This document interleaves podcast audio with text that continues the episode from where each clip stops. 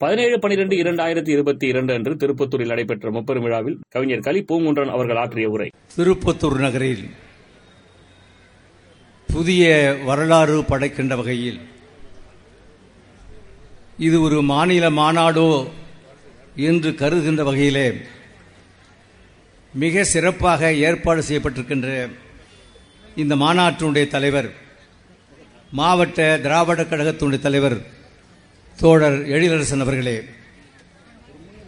இந்த நிகழ்ச்சியிலே மறைந்த சுயமரியாதை சுடரொளி மானமுகு ஏடி கோபாலருடைய உருவப்படத்தை திறந்தும் இறுதியிலே ஏற்புரை வழங்க இருக்கக்கூடிய கழக தலைவர் தமிழர் தலைவர் ஆசிரியர் அவர்களே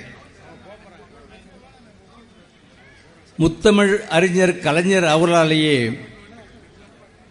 கனிமொழிக்கு தலைவர் வீரமணிதான் என்று பாராட்டப்பட்ட அன்புக்குரிய நாடாளுமன்றத்திலேயே விளையாட்டில் கூட ஜாதி பார்க்கிறீர்களா என்று குரல் எழுப்பக்கூடிய ஒரு கொள்கை வீராங்கனையாக இருக்கக்கூடிய திராவிட முன்னேற்ற கழகத்தினுடைய துணை பொதுச் செயலாளர் மக்களவை உறுப்பினர் அருமை சகோதரி கனிமொழி அவர்களே நம்முடைய தந்தை பெரியார் குடும்பத்தைச் சேர்ந்த மேனால் தமிழ்நாடு காங்கிரஸ் கமிட்டியின் தலைவர் மதிப்பிற்குரிய இவி கே சிலங்கோவன் அவர்களே வந்து உரையாற்ற இருக்கக்கூடிய பொதுப்பணித்துறை மற்றும் நெடுஞ்சாலைத்துறை அமைச்சர் ஏவ வேலு அவர்களே பெரியார் பன்னாட்டு மையத்தினுடைய தலைவர் அமெரிக்காவில் இருந்து நாளும் இந்த பணியை செய்து கொண்டிருக்கக்கூடிய டாக்டர் சோம இளங்கோவன் அவர்களே அவருடைய வாழ்வினையர் சரோஜா இளங்கோவன் அவர்களே பெரியார் பன்னாட்டு மையத்தினுடைய பொருளாளர் அருள்செல்வி வீரமணி அவர்களே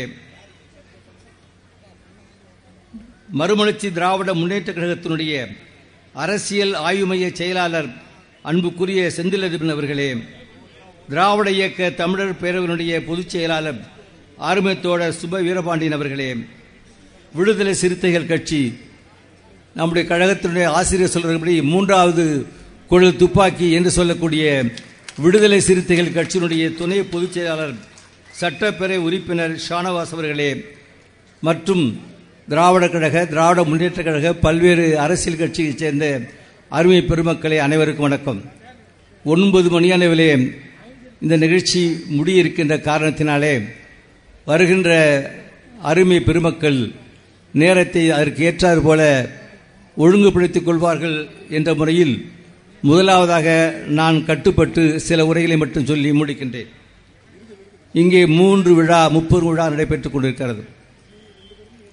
அதிலே நூற்றாண்டு நிறைவை காணுகின்ற நம்முடைய ஏடி கோபால் அவருடைய விழா.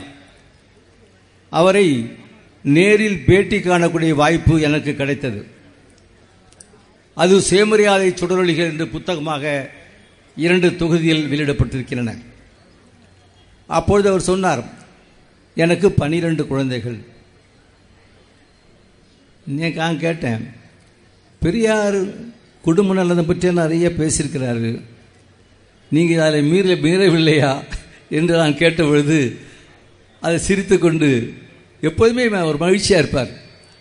அவர் சொல்லியிருக்கார் சின்ன வயதில் சிண்டு வச்சிருப்பாராம். மொட்டை அடிச்சிருப்பார். நெத்தியில் குங்குமம் நாமம் இப்படியெல்லாம் அணிந்திருந்து காதில் தொங்குற குண்டலம். இப்படியாக இருந்தவர் ஆயிரத்தி தொள்ளாயிரத்தி நாற்பதுல தந்தை பெரியாரோடைய உரையை கேட்டு எல்லாவற்றையும் தூக்கி எரிந்துவிட்டு கடைசி மூச்சு அடங்குகிறவரை தந்தை பெரியார் கொள்கை வாழ்ந்த ஒரு மாபெரும் சுயமரியாதை சுடரில்தான் ஏடி கோபால் அவர்கள் என்று எண்ணி பார்க்க வேண்டும். ஐயா அவர்கள் இங்கே திருப்பத்தூருக்கு வந்திருக்கிறார். ஆயிரத்தி ஒரு ரூபாய் நன்கொடை கொடுத்திருக்கிறார்கள். அடுத்து சொல்ல வேண்டிய செய்தி தான் முக்கியமானது. நம்முடைய அருமைக்குரிய ஐயா இவி கேஸ் அவர்கள் கவித்துக் கொள்ளக்கூடாது. அந்த காலத்தில் அப்படி தான் நம்முடைய கூட்டம் என்றால் காங்கிரஸ்காரருக்கும் பெரிய எல்லாம் பண்ணுவாங்க. இப்போ அப்படி இல்லை. மாற்றம் வந்தாச்சு.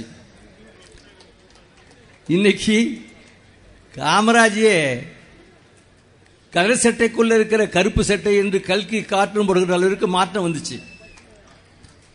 இங்கே ஆயிரத்தி ஒரு ரூபா திராவிட கழகத்தவர்கள் கொடுத்தார்கள். இன்னும் ஒரு பொட்டலம் வந்துச்சு.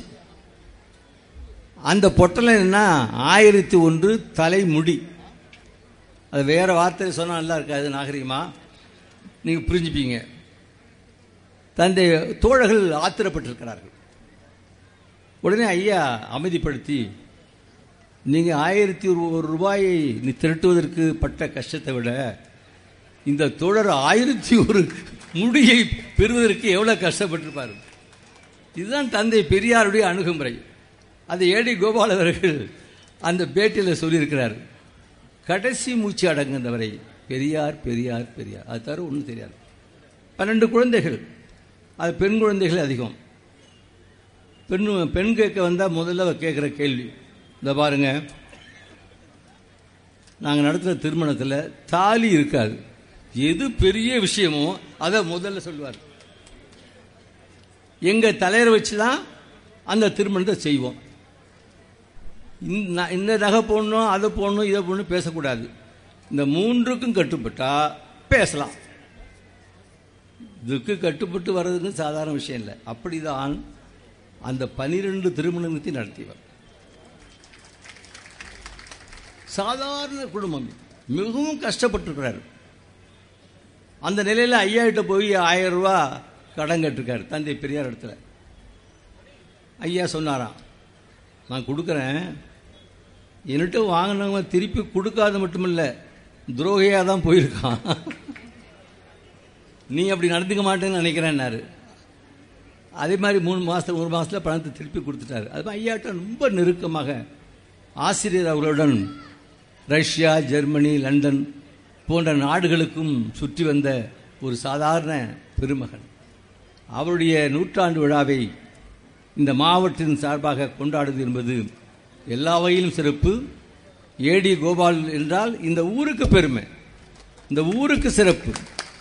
அவரை அறியாதவர்கள் யாரும் இருக்க முடியாது. அத்தகைய அருமை பெரியார் பெருந்தனுடைய நூற்றாண்டு விழாவை இணைத்து இங்கே கொண்டாடுகின்றோம். அடுத்து விடுதலை சந்தாரிப்பு.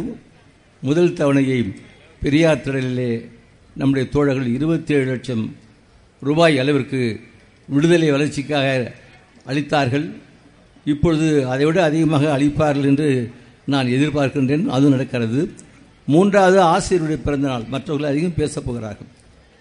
அவருடைய அவரோடு பணியாற்றக்கூடிய நாங்கள் ஆசிரியருடைய பெருமையை பேசுவது நாங்கள் நாங்களே எங்களை பெருமையாக பேசிக்கொள்வது போல் அர்த்தமாகும். ஒன்றே ஒன்று அவருக்குள்ள சிறப்பு தொண்ணூறு ஆண்டில் எண்பது ஆண்டு பொது வாழ்க்கை என்கின்ற விகிதாச்சாரம் உலகத்தில் யாருக்குமே கிடையாது.